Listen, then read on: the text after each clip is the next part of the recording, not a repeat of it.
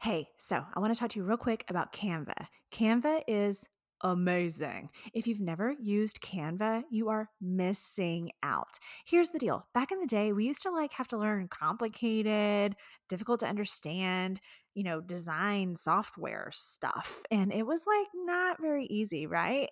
I never really got good at it. And it was a huge obstacle for me because I wasn't able to create beautiful things I wanted to create until I discovered Canva. So with Canva, you can easily create social media posts. Like I'm talking all different sizes. There's sizes custom for each platform. You can even create Instagram stories, Facebook stories everything in Canva. You can also create presentations. You can even create business cards in Canva. You can do it all. I absolutely love it and I use it every single day in my own business and I also use it in the work that we complete for our clients. It's absolutely the most used tool in all of my businesses for sure. I wanted to tell you about it because I don't want you to miss out any longer. Try Canva Pro for free for 30 days and support the Social Sunshine podcast, and you are going to love it. All you got to do is go to socialsunshinepodcast.com slash try Canva Pro. Bye. Welcome to the Social Sunshine Podcast. I'm your host, Brittany Crossan, and I'm here to help you build a brand, make an impact, and have some fun on social media. I'm the owner of Fun Love Media, a social media management and content creation agency in Houston, Texas. I'm a wife, a mom of two, and when I'm not working or with my family, you can find me on my Peloton bike or tread, dancing on social media, or cuddle up with wine watching reality television. Please know that the show could include some grown up language here or there. Let's get started. Yo, yo, yo, welcome to the show. Welcome to the Social Sunshine Podcast, episode 119. I am your hostess, Brittany Crossan. Hello. If you've never been here before, well, welcome to the party. Uh, a big focus of the show, if you're not familiar, is social media marketing. So we talk a lot about social media, about uh, making content for social media, and also about you know general online marketing and general just business ownership it can be a lonely journey to be an entrepreneur, especially whenever you get out into the world of social media and you're um, showing up and putting your face in front of people and on camera and you're doing all these things, it can feel lonely and it can feel uncomfortable. So, we are here as a community together um, to help each other out and to learn from each other. I have fantastic guests, and today is no different. It's a really special episode today because my guest is Dr. Hala Sabry, and she is not only a client of mine, but I also consider her a friend now. She is um, a really fantastic woman who has done really, really cool things as a physician and also in the online marketing world. It's pretty darn cool. It's kind of funny because, you know, we talk about what's what's new, what's new, what's new when it comes to social media, right? Like recently the ceo of instagram was talking about how now they're going to have subscriptions and which is very cool we're going to have to dig into that and find out a little bit more information.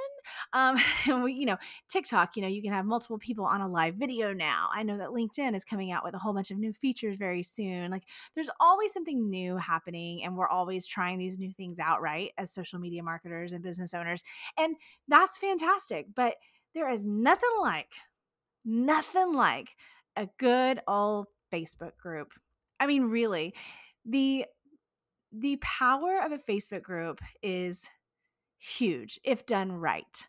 And that's where Hala's story comes into play in this whole thing. Um, not only is she a physician, she's a mother of five. I mean, Homegirl's got so much going on. And on top of all of that, she leads this community, Physician Moms Group, which is also known as PMG. And they have Facebook groups and they have over 100,000 members. It's enormous. And I have the privilege of actually working with with Hala on um a bunch of marketing projects for PMG and it's really been cool to see behind the scenes of how she and her team are running this this Facebook group, this community, this this huge group of physicians. It's it's it's really been a great learning experience for me as a marketer and just as a person to really witness this whole process and now of course you know be a part of it and try to contribute um, what I know to help them out as well. And and I'm so excited for you to hear about this because Hala is sharing her. I mean, we talked for a while, so get comfy and get ready to be inspired because she's sharing about her entire story from you know before PMG even existed all the way until now and what it's turned into and the amazing things that it's that's happening with PMG and then also these new these new avenues it's taken her in her own career into you know some different ventures and whatnot and how it's all kind of connected. And um, if you're if you have a facebook group if we want to get specific or if you want to have a facebook group an online community um, in general this is the episode to listen to this is the expert. The experts go to her to learn. Okay. um, it's it's a great it's a great episode for you i i think that you're going to learn a lot about specifically facebook groups but also about taking that community off of off of social media and having connections elsewhere and then also just really um, hearing this this mom's story of her real life struggles and how she has overcome them. I mean, really, I just can't say enough. So I'm, I, I cannot wait for you to hear um, hear from Holly here in just a second. Before we do that, I just want to make sure you know about a free download that we have for uh, my community, my mastermind membership that I run, Small Biz Social Society. So we have a free download that's called How to Be an Instagram Content Machine, and um, it's it's just it's just four steps. It's going to walk you through and really simplify it for you, so you can look at it with um, uh, with a perspective where it doesn't feel quite as overwhelming to really be pumping out content on Instagram on a regular basis. And also, so you're not like living on the platform 24 7 because nobody got time for that. So, to get the free download, all you gotta do is go to smallbizsocialsociety.com. And right there toward the top of the website, you're gonna see an image that's how how to be an Instagram content machine. Da, da, da. You click there, put in your email address, boom, you get sent the free download immediately. So I just wanted to make sure you knew about that, especially if you're trying to really um really optimize your Instagram this year because it's going to help you and it's going to pay off if you stick with those steps and you really stay consistent and strong. So I hope that's helpful for you. I'm going to shut my mouth because I want to hand over the mic to Hala as soon as possible. She has so much goodness to offer. Do not sleep on this episode. Tune in, listen, take notes, do what you got to do. You're going to be inspired, you're going to be excited, you're going to be educated, and it's going to be fan freaking tastic. Coming up next is my guest, Dr. Hala Sabry.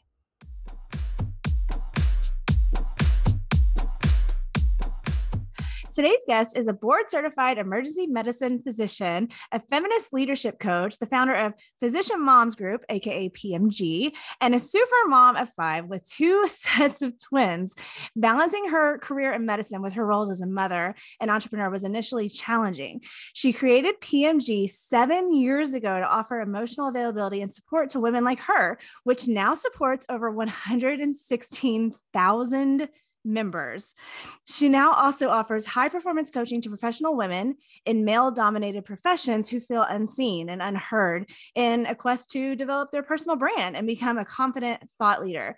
She believes that a community leader as a community leader, she has a responsibility to forge a path for other women and to elevate her fellow physician mothers. She's collaborated with leading Fortune 500 companies and international organizations to further her work advocating for women physicians, patients, and children.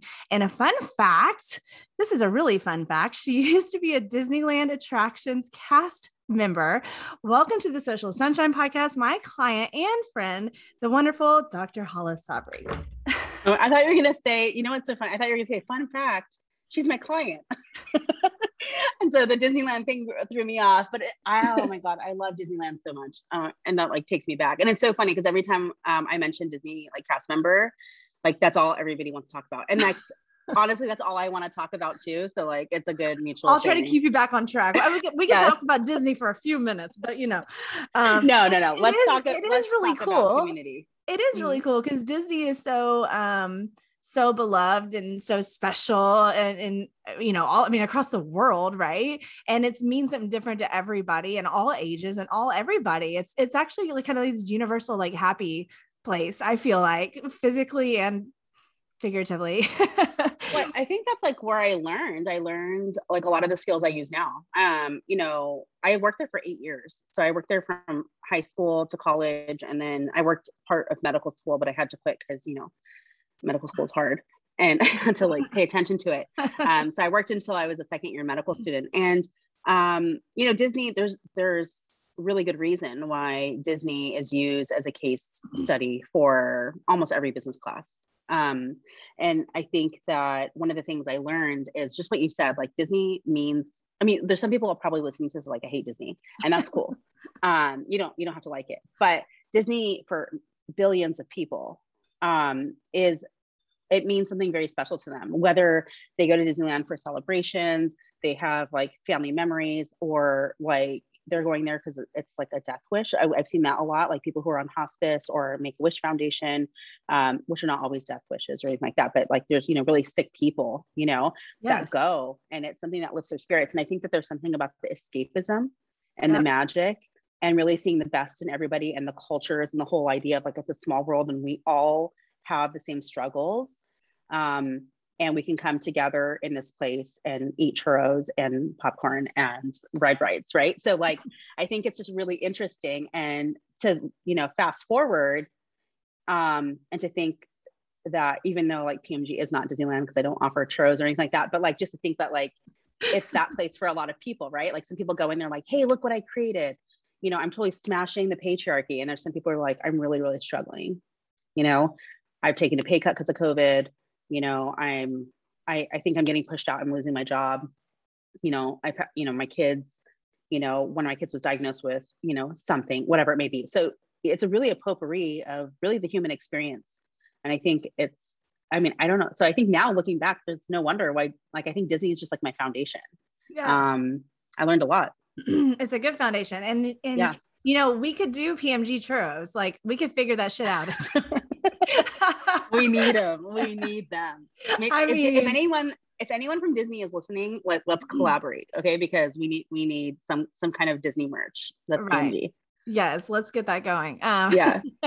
okay. So, all right. Speaking of PMG, um, which is what we work on together, and it's it's really um, I'm I like that I get to see behind the scenes, and just you know if, you open up your mind and your heart in, in these situations like what i'm in with you i'm able to soak in goodness and and learn and and have fun and and see a different side and perspective to all of it. And because i don't have the perspective that you have as a physician i'm not a physician. So um i've loved i've loved it but i would love if you would give the audience a little bit of insight on pmg past what i said in the intro. So like why the heck did you even start it um from the get go, as seven years ago, right? Yeah, in 2014. So, you know, we're almost at, you know, the eighth year. I started it, um, you know, to be honest, because I wanted to quit. I couldn't do it. I um, and I wasn't burnt out. Like a lot of people ask me, like, "Oh, you must have been burnt out." Um, and you know, burnout like wasn't like really part of my vocabulary like eight years ago. Like, I mean, I'm sure if you right. look up the history of burnout, it probably is an old term, but I feel like it's more recent, especially with COVID. Yeah. Um, and I wasn't burnt out. I just felt like for the first time, you know, I mean, I did, you know, school came easy for me. You know, um, you know, I did well in college, and you know, I thought medical school was super fun I didn't think it, I mean, I, I'm not going to say medical school wasn't hard. It's just, it was fun. It was a lot of fun. And I loved it. I love the material. I actually did my business degree while I was in med, um, in medical school. So I have a dual degree. So I just really loved, I just love school. I'm a, a real big nerd. Um, but I think one of the things I didn't face or I didn't, I was very blind to, or maybe I just chose not to see it was like sexism. And now looking back, there was a lot of examples of it, right? But uh, when I was going through it, I was like, well, I'm doing well. Like, I'm no one's holding me back, you know. Um, although, like when I look back, I, I I don't think that's actually true, and that's actually that's very not true for other women in my class. And so, even if I'm not being held back, uh, that doesn't mean that doesn't mean you know, that's not an experience, right? Right. um, but uh, fast forward, I I um I hit a lot of sexism I was facing infertility while I was a resident. So when you graduate from medical school, you have to do some training. I did four years of training in emergency medicine, and that's called residency. Um, if you watch Grey's Anatomy, like they're all residents, and so uh, for the first couple seasons at least. So um, so there was a lot of sexism there. Like my program director just there's a lot of examples of that. And I was like, I just ignore it. I was like, oh, when I get out of here, it's going to be better.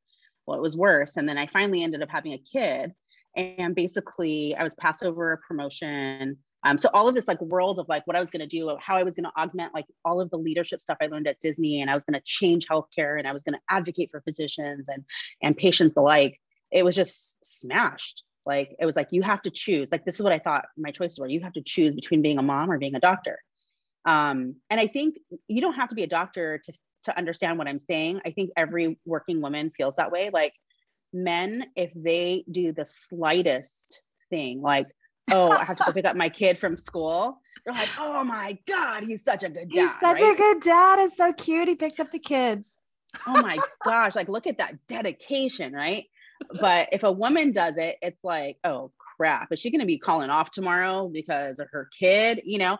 So, like, and I was the only woman in my group for a while that I mean, I only had there was only other one woman, uh, one other woman, but I was the only one with kids. The other woman at that time was like not even married, like total extreme, extreme sports, like did not want to have kids. She ended up having a kid later on, um, like years down the line. Um, and so I was like, well, crap. Like if you, if anybody, I don't care who you are, if you're given the ultimatum between your job and your family, I think like 99.9% of the people are just going to choose their family, you know? Right. Um, so that's what I did. I was like, I got to choose my family. So what's my exit plan here? How do I get out of medicine? And in my mind, what was blocking me is that I had this like loan that I had to pay off for student loans. And I owed, I got a 50% loan to, to medical school. I mean, 50% scholarship to medical school. So I only owed $150,000, which sounds, you know, probably ridiculous to a lot of people listening. That's a lot of money but um but yeah it is a lot of money. So half i had that. I know half i was a deal you know two for one. Um and i also had my ivf stuff that i had to pay for and you know my insurance didn't cover it or anything like that. So that was like another $150000 that i had to figure out. Um, and a lot of people you know $300000 is a lot of money. Maybe there's some people listening that's like oh that's a drop in the bucket for me but for me it was not. And so i was like crap how can i get out of this? And so it was more like my only answer that my brain was offering me was if you want to make more money, you got to work more. So I was literally working like two full-time physicians as if that number of shifts. Two full-time physicians i was like super tired. I was not a nice person. I was like lashing out at everyone near me. Um, and then also really stressed out. I was like counting my pennies. I was just like oh my gosh how much is this nanny? Like what the heck right? And so that's actually how pmg was born. I was like how like even though i don't i don't work with women like at my hospital it was a really rural hospital in california like I think there was only like eight women in the whole hospital that were on staff, like for women physicians. And a lot of them were like, they had college age kids. So every time I would ask them questions, they were like, oh, you'll, you'll miss this time. I'm like, I'm not missing anything right now. I'm like struggling. I feel like I'm dying, you know? Um, and then every time I talk to the nurses, I'm like, oh, like, what do you do? And they're like, oh, Dr. Sabry, you're so smart. Like, you're going to figure it out. And I'm like, and then it's like, that's and like as a woman physician, like you can't like I thought at that time, like I can't like admit my faults because then you know it discredits all of your work, right? And all of your you know proficiency. So um and who wants a doctor that can't figure out how to pay her nanny, right? Like I mean, who like you know why why would you trust me with your life, right? Um uh, but the truth is like i feel a lot more confident like you know doing cpr and, and seeing patients than sometimes hiring a nanny that's the truth of it but you know that's how it started. So i was uh, there was a girl that i was very intimidated by. Um, i've known her all my life. Like our parents went to medical school together and she happened to be pregnant at the same time. So i already had one kid and i was like chugging along and then i got pregnant with twins and she also was pregnant with twins. That was the, that was her first pregnancy, and so she had her kids three weeks before I had mine, or six weeks before I had mine. So uh-huh. when the babies were three weeks old, I reached out to her, mm-hmm. and I was like, "Dude, she already like she's always so beautiful. She's always put together. She's so polished. She's so smart. She's smarter than me. Um, she's so amazing." Uh, I was like, "I'm gonna put my tail between my legs. I'm gonna text her and ask her like how to hire a nanny." So I text her I was like, hey, like, you know, how are you going to do this? And she was like, you know what? I've been thinking about this a lot. And I was, I don't know, I was going to reach out to you because you have more experience than I do because I, you have a kid. I was like, oh no, like, this is not a good situation. This is like the blind leading the blind. Um, and so when we realized that both of us were kind of intimidated of one another, which is funny because you know, us women are always sizing up each other, right? And so mm-hmm. Um, that's something I wish we would stop.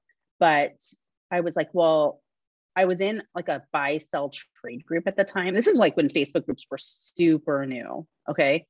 Um, this is like 2014, you guys. So I was in like some kind of buy sell trade group and I was like, oh, and, and there was another group. Sorry. There was another group that was a physician group. Um, and it was for women physicians that were minorities. And so mm-hmm. that gave me the example that like hey, like doctors could talk online, although they didn't really talk about parenting or anything. It was like uh, very social justice driven, uh, which is really progressive for their time, you know, because now, yeah. you know, we're seeing a lot more of that now. Um, so yeah, so I was like, you know what, like maybe I'll just make a group of 20 people. We'll keep it super secret and private because I don't want to tell anybody that I don't know what the hell I'm doing. Right. And we'll see what happens. So this is 11 p.m. at night. This is like this this whole conversation I'm telling you guys about is 11 p.m. at night. So I'm like, I got to do this now because I'm having chest pain and shortness of breath, and I feel like I'm dying from anxiety, and I've never experienced that before. Um, and so yeah, I, I just never have. And so I I made the group. How did I choose those 20 people? Um, I either went to medical school with them, and like I thought they were nice, and their profile picture had a kid, and I was like, hey, like I hope that's your kid. And they look like under five. they looked under five. So I was like, okay, they're not going to be like these college, you know, moms that are like, oh, you're so cute, you know. Um, you know, and so I just picked people that I had like, you know, had cross paths with in medicine. And so I just picked 20 people and well, 18, I guess, me and you know, my other friend too. And they were all awake. They're all in different parts of the country. It's 11 p.m. Pacific time. They're all awake. And I asked my, you know, nanny question. They all answered it I immediately felt like I had superpowers, like I knew what I was doing. Um, and then they started asking questions. And one of their questions was like, can I add a friend? And I was like, oh gosh, no, like this means more people are going to know I don't know what the hell I'm talking about. Um, but I was like, well, how can I be like, I, I want to be inclusive, right? So I was like, sure. I'm like thinking, well, if everybody has one friend, then that's 40 people. That's cool, right? right. Well, the next day I woke up and it was 200 in the first week there was a thousand. First month there was 3000 and then you know it keeps climbing climbing climbing. And then there was a point where i actually had to stop the growth. I didn't want to close the group but i had to stop the growth. And we could talk a lot about you know community and how you do community management or community organization. This is stuff like i never learned in school or at disneyland. Um, so i this was new to me. Um, and i actually had to seek out formal training for it. Really? Oh i didn't yeah. know that you did. You 200 people the, the next day? That is yeah. Mm, that's major. That's not easy. i know. so so for those of you guys listening like i don't know if anybody that's listening has started a facebook group and sometimes it's wildly successful and sometimes you're like oh my god is anyone hearing me? Am i just like talking to the wind? Um and that is normal. Everything that you have experienced is normal right? Like because facebook groups are the statistics on them if you look at the statistics like there's like millions of groups that are formed every day and only 20% of them actually thrive and grow. Wow. Uh, I feel like there's like the same statistics for like getting pregnant or something. Like, you know, like only 20% of pregnancies actually move forward, right? And so it's like a baby though. You got to nurture it. You got to right. nurture it. You got to love on it. You got to like give a lot to your community in the beginning. Right. Um, and then you give a lot later but in a different way you know and right. that's kind of the stage i'm at, at i'm at now. But i think like focusing on that those early days for people who are listening like i think that's really important because they may look at me and go i would never have a hundred over a hundred thousand people in my group ever right, right. Um, and i'll tell you i never thought i would too. So like how did i do it? Let's talk about that and how can you actually do it? And i and i think that brittany you're a big part of that. I know that i already had the people when i when i've met you and i started working with you but you're a really big piece to the quality aspect of what I'm trying to do for the group. And now I have the audience. A lot of people are just like, I just need the audience. I just need the audience. Now I have the audience, and it's like, what do you do with that? Then you have like this responsibility. Yes. Like, what do you do with that? And and how do you and how do you how do you do it for good? And and and what's the legacy of that group going to be? Like, what's going to be the long lasting stamp of legacy of my group on the wave of women feminism in medicine um, right. that I'm hoping my kids will hear about and know about. Right. You know, my kids are, you know, they're ages three to eight, and I have four girls. You know, I want them when they're older to see the, you know, the ripple effect of PMG. And I can only do that if I infuse quality now. Right. Yeah. And well, they're definitely going to see it. And, and, I like what you said about you have like this responsibility to the community. And I wanted to ask you specifically about that because you're so good at that. And, and, and also about like when you start and really nurturing the community big time. Of course, you do, like you said, you you gain momentum essentially over time, and so it does start to kind of mm-hmm. flow better, and it's not doesn't seem so so um like so much hard work. But I want to ask you about that about nurturing them because, excuse me, you really prioritize, and I see this from I've witnessed this myself, um, the community's best interest like you mm-hmm. that that's a priority like you and i might be talking to someone who wants to advertise with pmg and and you're you're willing to say no thank you to thousands and thousands and thousands of dollars if it doesn't suit this community and really serve them and i think that's really respectable and it's it's something that so many people miss right when they're trying to build mm-hmm. an online community how did did you like just figure that out over time?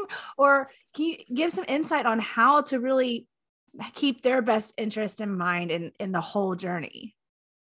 Yeah, I think like in the beginning, I was like just like really scared. Like I felt like um I remember I used to say a lot, I would be scared that every day I would make a fatal move where like the whole group would just implode and like go away. Right. And I think that this like goes back to anybody that's listening that has kids. Like it's the same thing. Like, right, you you have a kid and the first like freaking month of that kid's life, like how many times are you checking to make sure that kid's breathing? Right. Like you're like, oh my God, like I just want to make sure they're breathing, like, you know, because you hear all these bad stories, right? And so I think it's the same thing with the community. Like, I think for a while it was like my infant, right? And I was like, oh my gosh, is it still alive? Is everybody happy? Um, which is a really actually an interesting time because the flip side to that is I became a people pleaser. And that is not good either. Um, and it took me years of coaching to get out of that people pleasing mode and thinking everyone's going to hate me, uh, being okay when people hate me. Um, and just knowing that just that's just part of being successful. Like if you don't have someone hating you, you just haven't hit enough success yet. Like you got to get someone yes. hating you, right? Yeah. Um, yeah. Or or you're playing it safe. Like you're kind of like Aaron Burr in Hamilton, right? Like you're just like, you know, you're trying to be too charismatic and like, you know, appease the masses, right? It's like if you're not going to stand for something, you're going to fall for anything, right? Right. So I think that that's something I had to learn early on, but I was like really, really scared. Um, so I think my nurturing was more of like me coddling, like maybe probably probably in a pathologic way, like just really coddling the community. Um, but then at, at, some point I was like, okay, this is not sustainable. Like at some point, you know, I need I need to figure out like where, you know, where's my independence and what does this group need and how can I get it to the group? So if the group needs more education, if they need more resources, if they need whatever it may be, like, okay, how can I do that? knowing that I'm going to lose members, I'm going to gain members, I'm going to be hated, I'm going to be loved. Like all of the human experience is going to happen to me. Um, and that was a really big pivotal moment because the other options I, I had offered myself was uh, quit. Like I can, um, you know, just shut down the group, right? Um, I could, um, and these are not wrong options. I mean, anybody could choose whatever they want and I respect at all, you know, I could I could shut down the group or I could decide, you know what, forget this nurturing BS. You know, I'm just gonna let the group run wild, you know. And if it becomes less valuable to people, then oh well, right? I could do that. Or step three is I can recommit to the group and be like, okay, like, okay, this is the new Hala. I'm not the same Hala that I was when I started the group. I'm not this like overwhelmed mom of three. Um, you know, I'm, I'm a little bit more of a mature leader. I've gotten a little bit more education, a little bit more training and community management. Like this is what I want to do. Kind of almost like rebranding myself. Right. Um, or or I could sell the group. I mean, there, I mean, even though I think that's against like policies for for Facebook, but um, but there's a lot of people out there wanting to buy groups. You know, yeah. they want to buy your audience. And I know of another group, um, not of women physicians, but another group um, that's uh, healthcare related um, that went for multiple six figures. Um, and they had less than half the members that I do. So, wow. um, like maybe a third or maybe a little less. So I think that, um, you know, and that's, I mean, maybe some people would do that if they're in my position like like hey i'm going to cash out i'm going to you know make a good million dollars right. and and leave right? This is my this is my exit plan right, right. but i think i started had to, having to think like why am i doing this? And i don't identify anymore with that girl on the couch that was like overwhelmed having chest pain anxiety texting the girl who i was always like super scared of. I don't identify with her anymore. That's not me anymore but i also don't want to forget her because oh, yeah. that's that's a starting point for a lot of people who enter my group right? So i need to remember what she needed at that time. Um, and then you know all the different phases of hala and what i needed um, because i'm just an example of other people. And then there's people who are way more advanced than me. There's people who have adult children. I don't even know what they need. Right. I have no idea you know or maybe that's just not what we serve. I have no idea. So i mean i think just being open and understanding that the group's needs will change and just really being um, aware right. of that and being willing to adapt so yeah you're right there's times that people approach and say hey i have this you know usually the emails start with like i have a really good opportunity for you and it is never a good opportunity for me um but um but sometimes you know some of them get past and they're like you know let's talk and it's really just people trying try to take advantage of high earning six figure women right you know right. um so when I see that, I'm like, I don't care. I don't care if I'm making six figures off of it. That's not that's not okay to use my community for that. Um, again, if it doesn't benefit the community, and there's a lot of other ways I can partner with them. I mean, I've you know kind of been a brand ambassador for a couple of brands. I've consulted. I've helped with social media marketing on their end, more from like a conceptual idea of like how do you like uh, like for health tech companies and health companies like how how can they better their messaging uh, to like really talk to the healthcare clinician, whether they're a physician or anything else in the healthcare field. So there's a lot of ways to partner with me, you know, um, and I think that that's been really neat in my growth. Right. So I want to ask you about um, something that you said that stood out to me mm-hmm. about remembering that version of you and what you mm-hmm. needed back then when you decided to start PMG um, even though you're not that way and the same exactly anymore.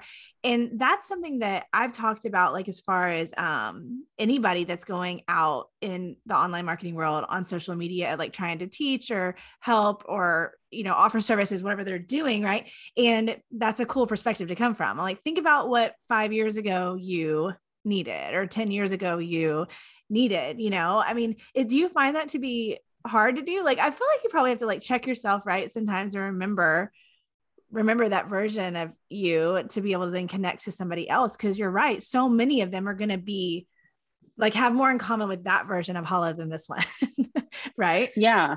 Yeah and for sure and a lot of people now like um they look at me oh sorry um they look at me and they uh, it's funny before i felt like they identified with me a lot more like when the group was smaller and more intimate. And now like when i meet people oftentimes and this is just like my perspective of it like there is like such i feel like they put me on a pedestal like there's such a gap um like a lot of people are like oh i feel like i'm meeting a celebrity. I'm not a celebrity. Like i mean people listening are like who is this girl? Like i'm not a celebrity right? And so like you know but that's what they say. These are words that they use right? And and like when i think of celebrity status i don't think i have a lot in common with them. Like if you think of like several like you know i don't know kim kardashian whatever like like I mean I, am I'm, I'm a big Kardashian fan so what do you mean? Kim and I are like the same person. Holla. I know right? But I'm like I mean, like I look at like the early days, like when she was just like the stylist or like the closet organizer for Paris yeah. Hilton, and I'm like, you know, and she's like a really shy in the background. I'm like, oh my god, like that's so cute. Like I kind of identify with that girl, right? But the girl who's like, you know, dating whoever the heck she wants, she like flies on a, you know, a, a private jet to Bahamas. I'm like, whoa, that's celebrity status. Like I will never get there, right? And so I think if I ever met Kim, I think it would be like a lot more me admiring her instead of me enjoying her company. Yeah. Um, and so so i'm always trying to remember like where i came from and like why like i mean i, I i'm not as flashy you know or anything. i don't have like the money that kim has but like even like the word choices i use or like the parts of my life like now like you know i work with fortune 500 companies i you know I collaborate with, you know, international organizations. I'm a UNICEF, you know, partner and things like that. Like these are things like when you talk to that girl on the couch, if I told that girl on the couch, like, hey, within a decade, you're going to be like a like a really household name in the physician world. I'd be like, no, no, no, I'm quitting. Like you don't understand, I'm quitting, right? So like I have to remember, you know, where I came from and make sure that I'm still relatable to my community because I was the first member of the group, right? So like I have to remember like that's where some people's starting points are. And so the other thing too is that I did a lot of my professional development in private. Um, for a lot of reasons, but I did it kind of in private. And so when I kind of came out the other side, like, you know, I got all of this education and training, I hired, a, you know, a coach um, and things like that, like things that like were a little bit woo in the medicine world and like taboo. Like when I started doing all of that, I was doing it in private. And then all of a sudden I came out like this like rebranded person and people were like, who the heck are you? You know what I mean? So I kind of had to remember like to, to, to journal my, um, my journey so people can follow along. And if people are trying to use me and kind of as an accountability partner or whatever it may be, like they are with me every step of the way, you know? So it's really a big commitment um, and for me, like before, like eight years ago, I was trying to find a community to answer my nanny question. And really, I was in survival mode. And now, what I'm trying to do is be like, normalize the survival mode. Like, yeah, it freaking sucks, right? I get it. If you don't go through it, you're a freaking unicorn, right? So, fine, right? And so that's where you're there and that's fine. And we're going to love on you and we're going to give you all the support that you need. We're going to give you all the answers to all your nanny questions or whatever it is that you have, right? We're going to be there. Um, and then when you're ready, we're going to freaking prepare you to fight the patriarchy because we can only fight the patriarchy if we're each ready for that. You know, right. um, we yeah, because if you're in survival mode, it's like yeah. you're like, okay, girl, um, I'm not there yet. yeah, and the patriarchy wins when we're in survival mode you know? And you know going back to like why why i mean there is an actual organization called american uh wait amwa american medicine women association? American medical women association sorry. Um they're an amazing organization um, and almost every specialty like ama aoa all of these huge organizations uh, that exist in medicine they all have like a women's section right but look at that. I mean, that's awesome. And I want them to keep doing that. Um, but before PMG, really, at least in my world and in most people's world, we were very isolated. So the only time I was like communicating with other women physicians was if I was transferring or consulting a patient on the, you know, for a patient on the phone. But like we weren't being like, hey girl, let's go out to coffee. Like it wasn't like that at all. It was just like, hey, I just hope she doesn't think I'm stupid. I'm gonna try to present as like, you know, because we're all critical of one another. Um, but then when we'd go to our professional meetings, like it's a professional meeting. And so most people, they only really, in my experience, like they only really like uh, partied with the people that they knew. It's very hard as an adult, as a and, and in our profession, to like make new friends. You know, mm-hmm. um, the intimidation factor is high. It's a lot, a lot of ego wars and things like that. And so, and so I think that's how the patriarchy in medicine wins when they isolate us you know so here i was working in a very rural hospital in california only one other woman there's like eight women in the whole hospital right what power do i have zero right but now i built this community you know over 100000 people and guess what happened first i had all these organizations reaching out to me they were freaking scared yeah and now um, I mean, now I've learned how to collaborate with them. Actually, I, I just became a columnist for one of them for a social media um, column, which I was just telling you about before I got on. Um, and that's really cool and exciting. And there's different ways I can collaborate with all these organizations. But at first, it was like, hey, we just want to know what you're doing because like they were just like, scared that we were gonna like revolt, um, you know, or something. Right. You know, like I don't know what they thought we were gonna do. Um, don't I don't want now, PMG mad at me. I know. I know a lot of like a lot of businesses and stuff like that. They're like, oh shoot, like we don't want we, we don't want the wrath of PMG. Not that we do anything, but like I think it's just like this idea that like a lot of things are public now. Now things can't be hidden in private. You can't do something really messed up and expect it to be a secret. Right. You know. Um, and so I think that that's one of one of the ways. And so I think that there's power in community. Um, and whether it, your community does not have to be over 100,000 people, it could be whatever it is. But I think that there's power in that. And I think that when I remember that and and I restructure my value system. So you asked a really good question, like, how do I you didn't ask it like this, but this is how I interpret it. Like, how do I not go for greed and money and yeah. power or whatever it may be, right? And how do I keep the community as priority? Yep. Is um, really, I I really try to live a values based life. Um, it's more of a legacy mindset, and you guys can all Google it and learn a little bit more about it. But basically, all these great leaders that leave tremendous legacy, you know, Steve Jobs, um, whether you not whether you like these people or not, it doesn't really matter. But they've no. changed the world, right? Like Steve Jobs, Bill Gates, Oprah, you know, Mark Zuckerberg, like all these people, um, they have a legacy mindset. Like they have a value system, and everything fits in that value system. So if their value system is innovation, like they're all about innovation. So when you think, when you hear Steve Jobs, like the, the reason why he was so committed to Apple and making the iPhone and all the things that we're probably listening to this podcast on, um, either if it's an Apple product or it was inspired by an Apple product, is his vision was he wanted to change how humans interacted by the use of technology. It wasn't, I want to make the best MacBook Pro. It wasn't, I want to make the like the most highest selling phone. He was like, I want to change how the world communicates. Right. And then all the things that he did were underneath that, right? Oprah, if you if you learn about her, her value system is education. She's like, I want to make sure that people are educated, whether that's storytelling um, through, you know, all of the things that she does, whether that's investing in, you know, schools for girls, right? She's all about like, how can I educate more people? How can I reach more people with knowledge and sharing stories and making this world smaller by having that shared human experience. So each of these people I named, they all have a value system and everything that they do is under that value system.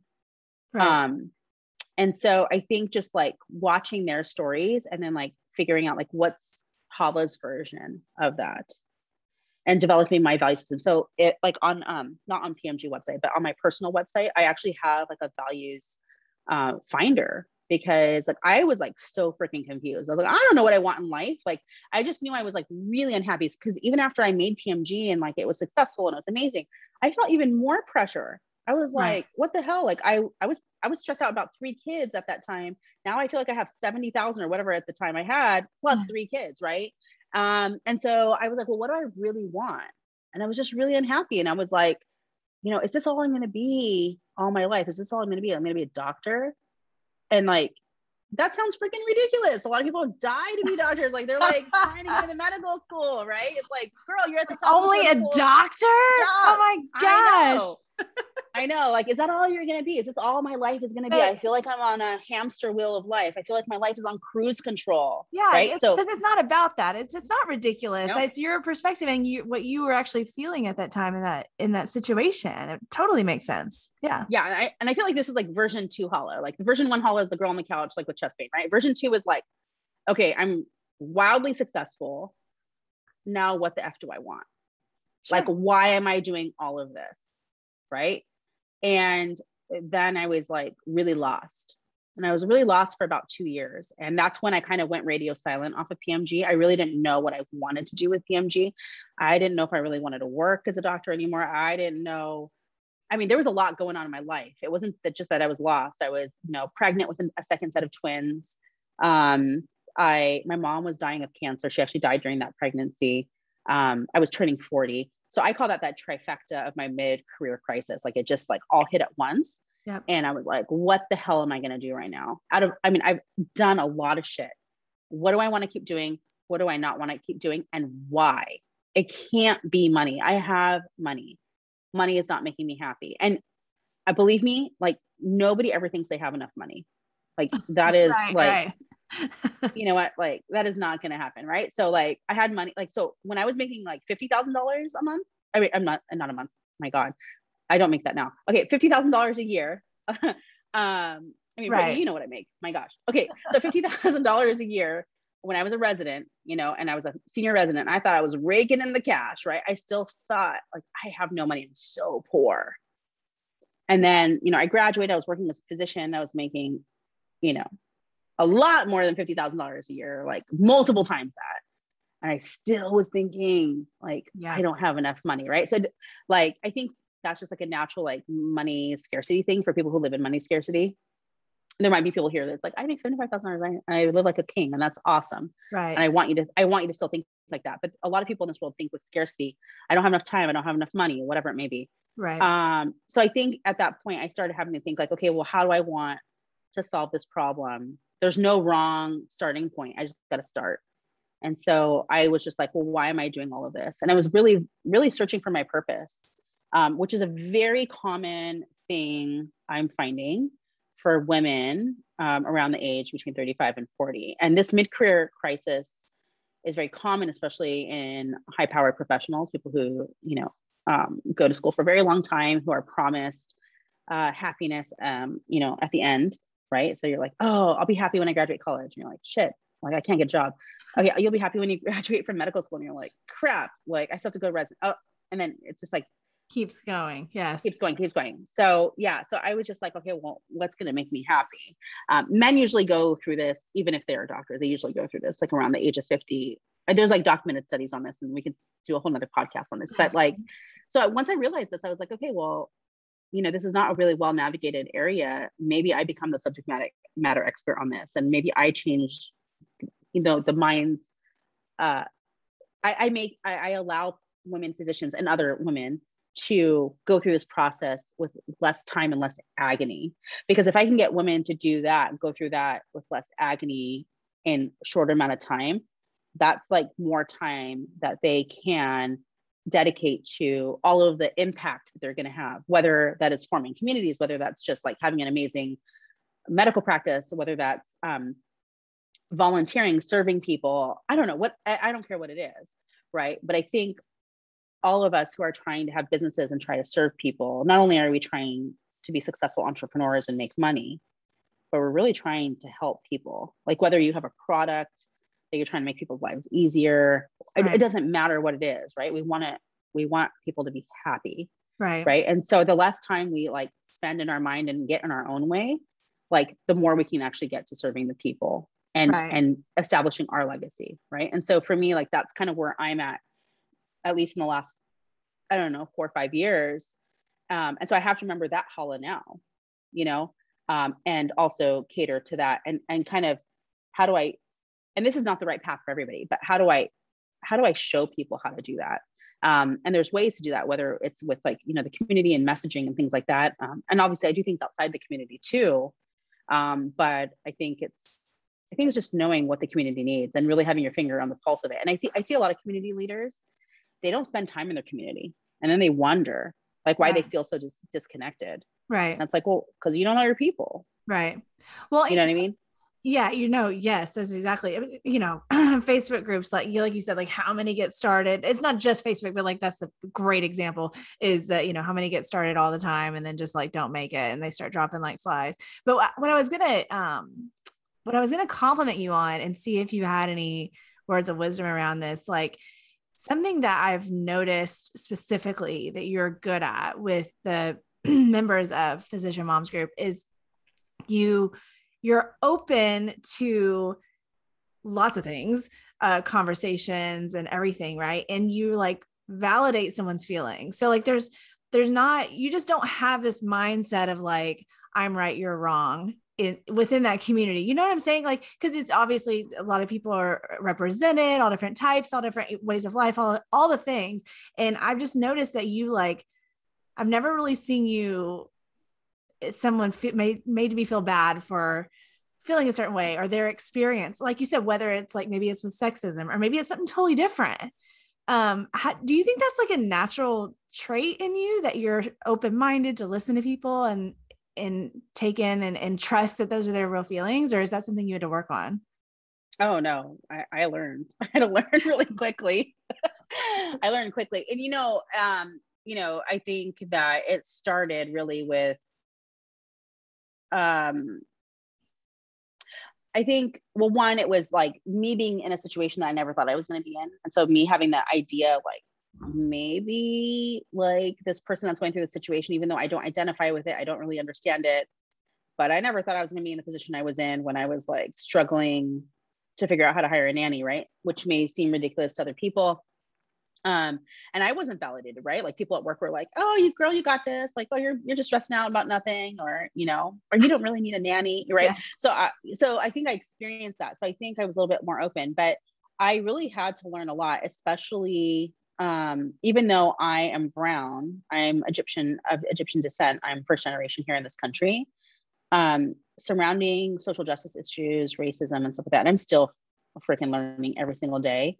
I had to learn a lot. I've made a lot of mistakes. I hurt a lot of people with what I thought was positive messaging, which was not. Um, and so I think I'm just constantly learning. And I think, I think when I now, I think you go through this period where like you're like, okay, I'm trying to be an expert. I'm trying to be an expert. And then you're like, oh man, I'm an expert. Everybody thinks I'm an expert.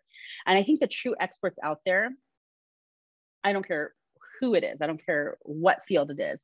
I think when you get to a certain level of expert, like you almost have like this like weird ambiguity. You're like, well, anything's possible. Like in my experience, this is what normally happens, but I guess anything's possible, right? And you start realizing that you don't know everything.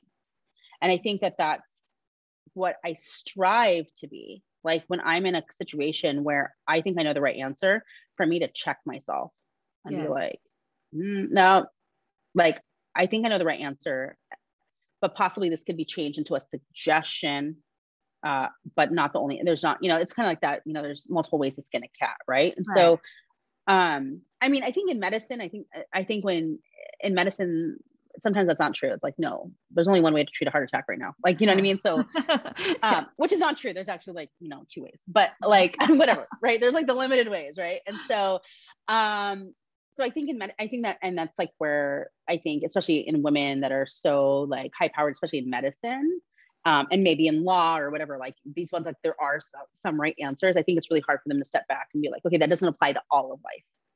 Right. Right. Right. Like there are science, science and math, there are like proven answers, but like outside of that, you know, there's still even in science and math, there's a lot of theories, there's a lot of gray area, right? But outside of that, like the rest of life is gray.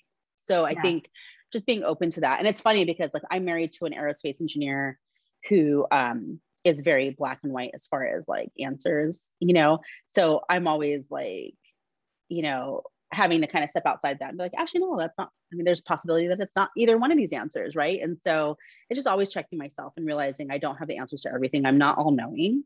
Right. Um, and the more that I learn, the more that I could actually serve people and serve myself and have professional development. I mean, I didn't I've been committed to professional development, meaning my mindset.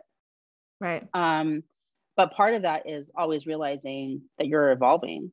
And so right. I hope I never stop learning. I yeah. hope I don't. No, it's that's so right. And and so, you know, like kind of on the flip side, uh, at, to kind of get a little behind the scenes look here at leading this kind of community, this huge, powerful community is like, yes, you're you are super considerate um, to not only feelings but all all the things that someone could present right? Like somebody could post something in the pmg group and you lord only knows what topic it's going to be right? You just and you're so you're very open and you're very considerate of of all of those things. But what i'm wondering is like on the back end i feel like that could be exhausting sometimes right? Like i feel like there's got to mm-hmm. be is there a pressure do you feel that pressure? Or maybe you've worked through it and gotten better over time to lead this kind of huge community to be this really great person that's welcoming and kind and all these things. And then i don't know i feel like that would be a lot on you sometimes. Um, it really is. And i think that there's like a couple of missing factors here. One is like i don't run pmg alone. Um, i have like you know 23 moderators. Um, I, when i was picking them um, I was very cognizant that I didn't want anyone spending lots of time moderating. Like I'm like, please do not spend more than 30 minutes a week. Like if you're spending more than 30 minutes a week, like we need to have more moderators, you know? I want it to be something that's like a really low lift for them. Um, I do think it's a really good uh, like like more management opportunity and leadership growth. Um, my moderators are freaking awesome. Um, a lot of them have because of their experience in PMG and their leadership as far as being moderators, a lot of them have gotten um, director jobs, uh, more opportunities, speaking opportunities. They're experts in you know community management. So um, so I don't do this by myself. So I just want to like preface that. That's cool. Um, and I pick them uh, because they think differently than me, whether it's uh, socially, politically. Um, we are all different um, specialties. I'm emergency medicine, um, but not everybody is emergency medicine. We have like a good plethora of different specialties. Um, and so I think it's really important to have people. Um, so when there is a hard topic where it's a very gray area, uh, we talk about it. And, and I think it makes all of us better. And it makes all of us, all of us better, not only for the community, but also like we serve patients, right? So our community is just like kind of it's a mirror image of what we see in real life too, right? And so I think that's really important. So that's one thing. Um, so I don't do it alone. The other thing too is I have learned to build a lot of boundaries. So I was spending more than 40 hours a week on PMG on cultivating the community, trying to figure out, you know, all of you know, the onboarding process, all these things that go into like managing community. Um, more than 40 hours a week for multiple years, you guys. So now I don't do that. I've learned to build boundaries. Right. Um, and that's one of the reasons why I brought you on. Like I was like, okay, I need I need help. First of all, I need help. And um, I had been following you for a little bit of time and um, I didn't want you to think I was like, you know, a creeper, but I just really loved the way that you were showing up on social media. And I was like, dude, she has a superpower that I want to learn from and, you know, I want to work with. And I only really hire women uh, own businesses um, and small businesses. So like, it was like, you would just like check all the boxes. but the other thing too is that um, I also like, you help me protect my time you know and i think that that's such an important and and other people who are on my team too yeah um like my website team and things like that. And and then you guys like i feel like we're a big family in kumbaya and we all text each other and For love sure. on each other. Um but i feel like everyone uh I, I need to be cognizant of your time. So i mean there's times i like i won't email you things because i'm like okay like i'm uh, not not because you've ever told me not to. In fact, you tell me to keep emailing you. But I'm like, I don't want you to feel like I am like bombarding you with things that like, there's other priorities, you know, that I have, and I'm like, okay, like next month we're going to work on this. I'm very cognizant of our time together yeah. and what are the priorities, you know. And then you're cognizant of my time. So there's times that like there's people who want meetings with me.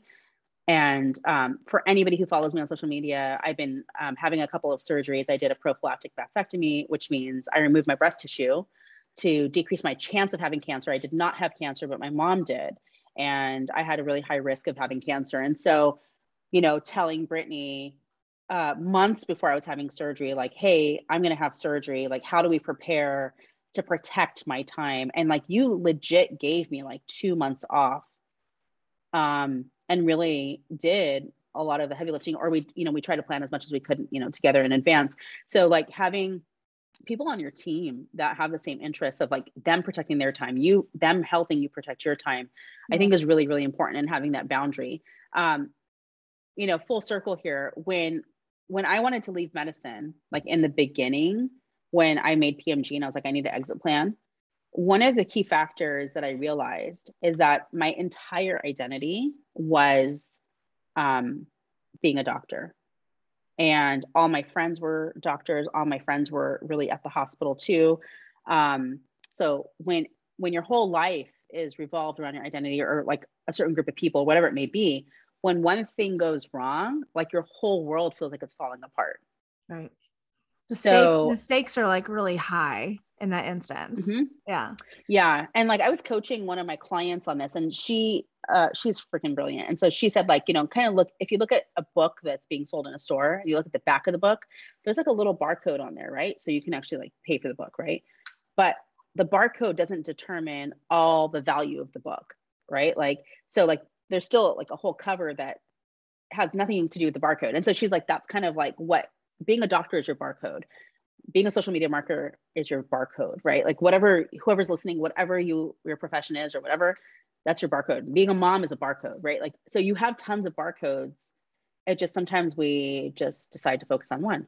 So for me, I think that I'm very cognizant about PMG not being just staying as a barcode, you know, and not being the whole page, right? And so I think that that boundary of time and space, and then also it helps me be more creative. Like if right. I have, I mean, it's like, you know, distance makes the heart grow fonder. Like you know, you need a little bit of space, a little bit to be like breathing and and experiencing life, right? For me to go back to the community and have content, right? right? Like I I can't make content be like I spent all day working on PMG yesterday. Like I, I, I can't do that, right? Like and you'd be like, I was out for a walk and I this something really really interesting happened, right? Like what do you guys think about it, right? So like so I think you just have to live your life too. This is just part of my life. It doesn't define me. And honestly, like a good gut check for me is if something happened to PMG and it closed or I lost it, right? Um, how would I feel? And the truth is, I feel freaking damn proud of myself. For a freaking decade, I started a wave of feminism in medicine in this country. I created a national holiday. I have affected thousands of women that I know have like reached out to me and told me, and I'm not just saying that I affected them, they've told me that I've affected them, right? In a positive manner. I've also had people tell me that I've affected them in a negative manner, and that's a whole other thing. Because uh, you know, you have to be successful and have your haters, and that's okay. And you have to have your criticism, right? And there's that's okay. Um, but I would feel freaking damn proud of myself.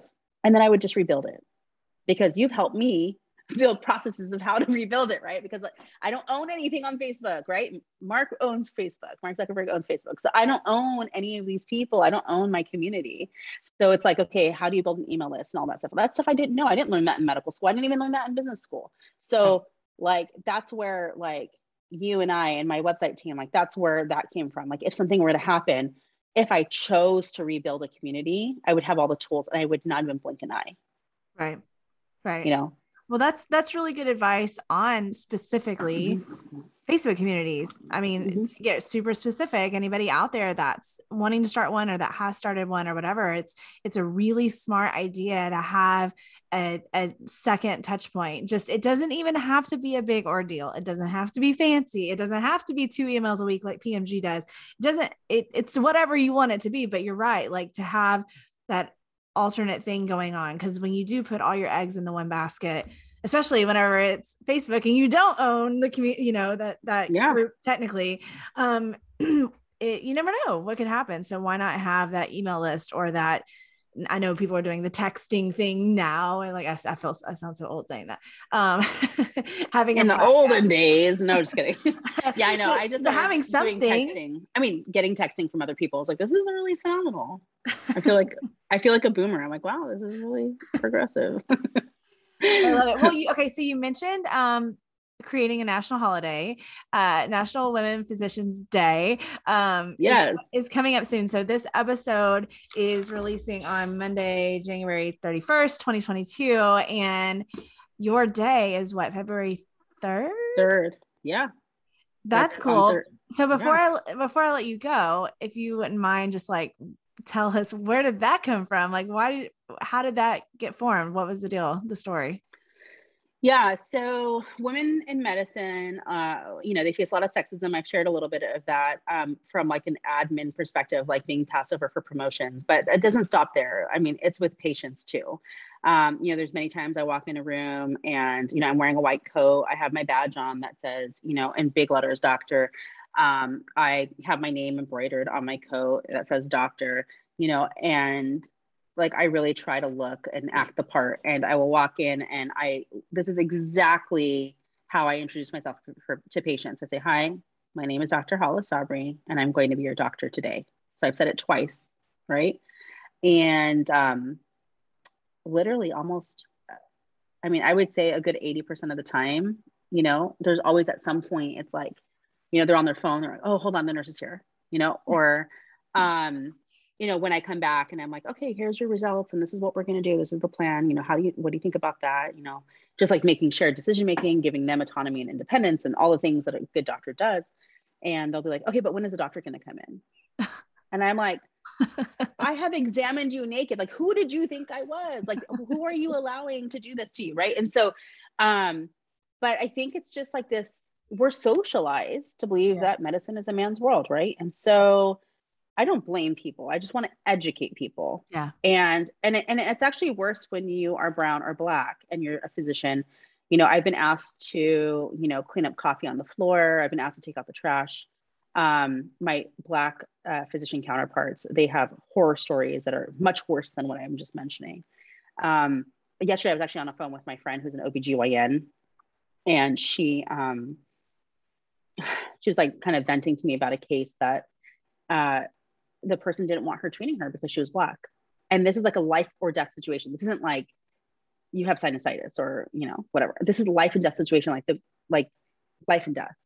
And she's like, "What do I do? Like, I don't want to make her uncomfortable.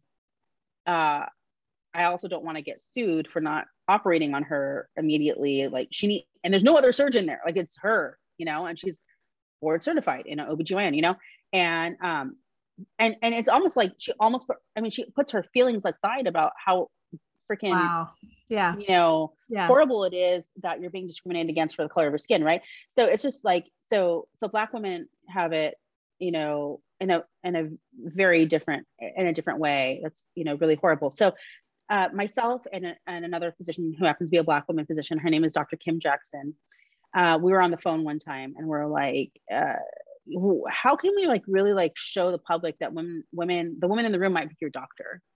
Like why don't we just assume that she's a doctor first and then like and there's nothing wrong with being a nurse there's nothing wrong with being custodial there's nothing wrong with any of that okay? It's just like how can we That's we inaccurate? That's not what you are. Yeah. Like it's it's yeah. yeah. I mean if i was a nurse i'd, I'd rock that you know that's cool right? And and you know i'm sure nurses get you know their own discrimination or especially male nurses too because male nurses are you know the For minority sure. in that in that field. So anyways like i just think that like we were like well how can we how can we educate the public?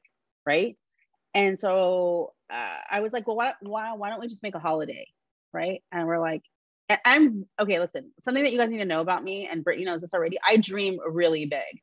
Yeah. i suck at executing everything but i dream very good you know? And uh, the execution part is like where i start like getting a lot of people together to help me because uh, hey, it's not that's, easy that's how yeah. it is. It's not easy right um, and you know, so I, I googled like how do you develop a, national holiday, and like it turns out like you can actually apply for one, and they only allow so many new holidays a year, and it's not whatever.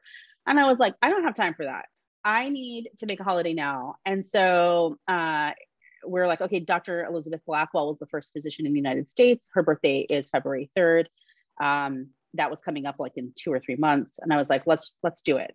And I was like, listen, how do we know it's Dog Day? Okay. I don't even know if dog day exists, but what happens is you start seeing a friend and they're like, oh my God, let my dog, blah, blah, blah, hashtag dog day. And then you're like, oh crap, my dog is going to be so pissed if I do not post about my dog. Right. So then you start putting your dog, then everybody starts putting their dog, and nobody actually knows if it's dog day. Right.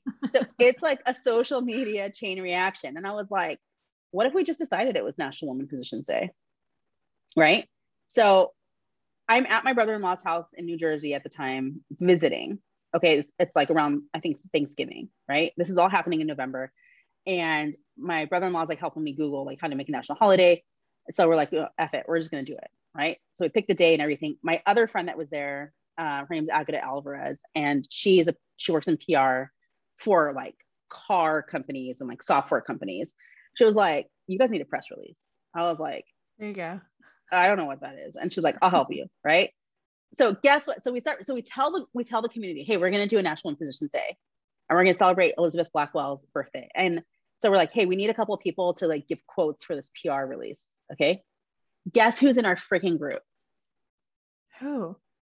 One of the descendants of Elizabeth Blackwell. No. Yes. I was like, what? This is crazy. So we get a quote from her. We get of course, everybody's people. in PMG. Like I'm meeting people in my neighborhood that are in PMG. Of course, I know everybody either knows about it or you know, or they're part of it. And um, and so so yeah, so I was like, okay, so we do the PR release, and it gets on national news. Like it's trending on Twitter. Doc McStuffins on, you know, their Disney Junior page. They do a dedicated post for it. Wow. Um, and we're like we just did it. We created a national holiday, right?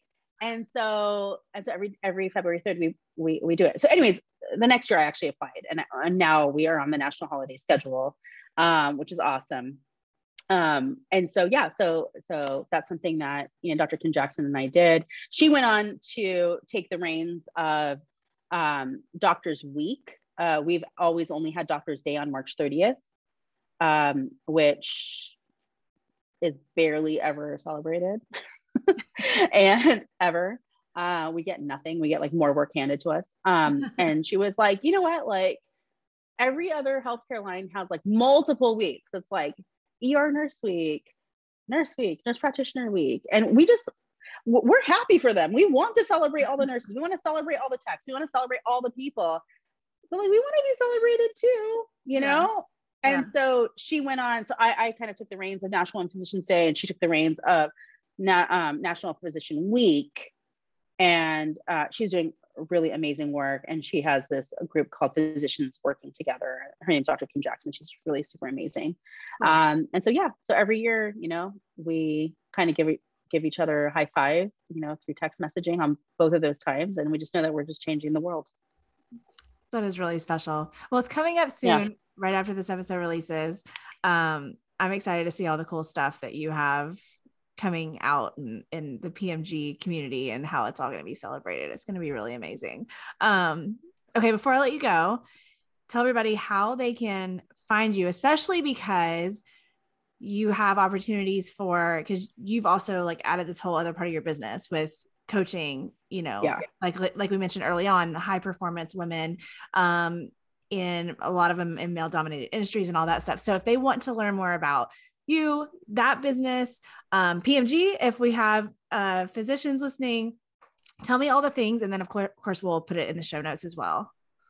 Yeah. So pmg's website is mypmg.com and um, and you can apply to be part of the group there. You can read a blog. Um, you you know can just see what we're doing. We were on today's show so you can watch that little clip and that's really fun.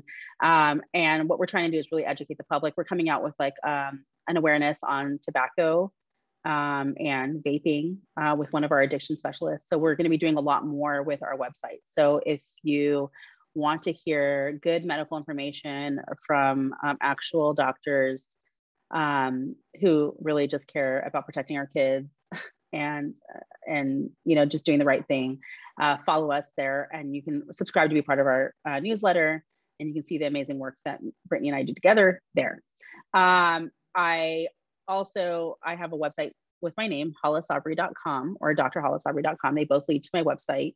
And what I do there is really just more working more with businesses one on one one. I'm kind of not doing as much one on one because I have such a long wait list right now. And so I'm doing more of group coaching that's coming out in, the, in, in a couple months. I need to get physically in the, the space that I could be doing that um, as I have one more surgery. But I'm basically going to be coming out with a really super new community that will make coaching extremely accessible. That's one thing that I really am committed to is making sure that it's accessible. It's coaching is very expensive for people who have paid for coaching.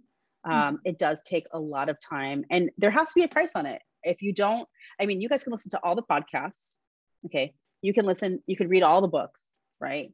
There is a reason why, like, you can make changes, but then your growth stops at a certain point. And I think just having that person that's going to help you get to your results keep you accountable, address your limiting beliefs, keep you on track, I mm-hmm. think is really important. And so coaching is expensive and it's a commitment. And only when you put money where your mouth is do you actually like make the changes that you need to make. Yes. Um, but I do want, I, I, I don't, I, I also, because of my understanding of feminism, I don't want it to, to exclude right. you know people in different um, money brackets you know and of course I, I i really talk to like high powered women in male dominated fields you know and most of them make over six figures um, but that doesn't mean that a lot of people that i serve because you know i am first generation i'm bipoc um, it is very common and i'm not saying every single person does this but it's very common in that group of people that if we are the breadwinners of our family or the breadwinners of our extended family as well oftentimes we're we're supporting multiple people in our family. Like it's not just my nuclear family. It's like supporting people back right. i mean i'm still sent i am i still send money back to egypt um, we we've supported multiple family members through, throughout the years so my income doesn't just go to me and my five kids which isn't enough to try to support but mm-hmm. it's it's beyond that and so me understanding that and that dynamic and me really wanting to be equitable and allowing women from those kinds of backgrounds to be able to afford coaching, really good quality coaching, I had to kind of restructure um, that business. So I'll be coming out with something new. So if you subscribe to my website, you know you'll you'll get the news when I'm ready to announce it, and it's going to be super cool. Um, but yeah, but I think the key to all of this, I, I can only really do all of this is because I'm really working with you, Britney, and my website team. I, I really can't say enough about it. You guys have changed my life. There's been so many times I want to quit. And uh, I know that's not part of your job, but a lot of times I do message you. and I'm like, I'm having a horrible day. You know, um, you know, especially with COVID, with you know, kids being sick and it's an upper respiratory infection. Is it COVID? Is it not? And that stress. And so it's been really nice to have you on my team and to help you build your business too. And I think that that's the beauty of women-owned businesses working working together. And I just want to thank you. Well, thank you too. That's something that's that's one final compliment I'll pay you today. And I've told you this before privately is that you um you not only think something nice about someone, but you actually speak it and you actually are other people's cheerleaders.